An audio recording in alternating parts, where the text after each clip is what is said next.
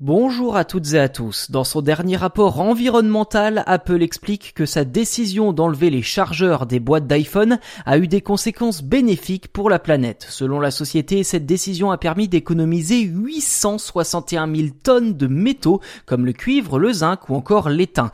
À cela s'ajoute la baisse de la consommation de carton et de plastique puisqu'Apple a pu réduire le packaging de ses smartphones en conséquence.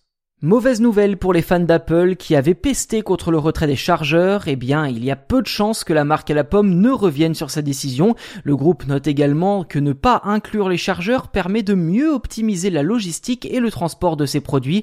Apple estime que les palettes utilisées pour les exportations peuvent transporter un quart de boîte d'iPhone 12 en plus que pour les précédents modèles. Comprenez par là plus de ventes et éventuellement moins de pollution générée par les transports.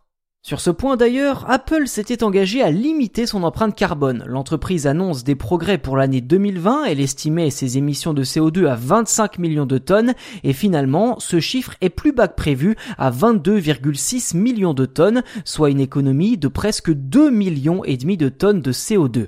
En ce sens, Apple précise avoir atteint en 2020 la neutralité carbone en matière d'opérations internationales. Autrement dit, elle parviendrait à compenser ses émissions par la production d'énergie propre et d'actions diverses en faveur du climat. Sur ce point précis, difficile de savoir si l'entreprise enjolive la réalité ou non. Une chose est sûre, c'est qu'Apple annonce viser une neutralité carbone pour l'ensemble de ses activités, des chaînes de production à l'utilisation de ses appareils par les consommateurs d'ici 2030.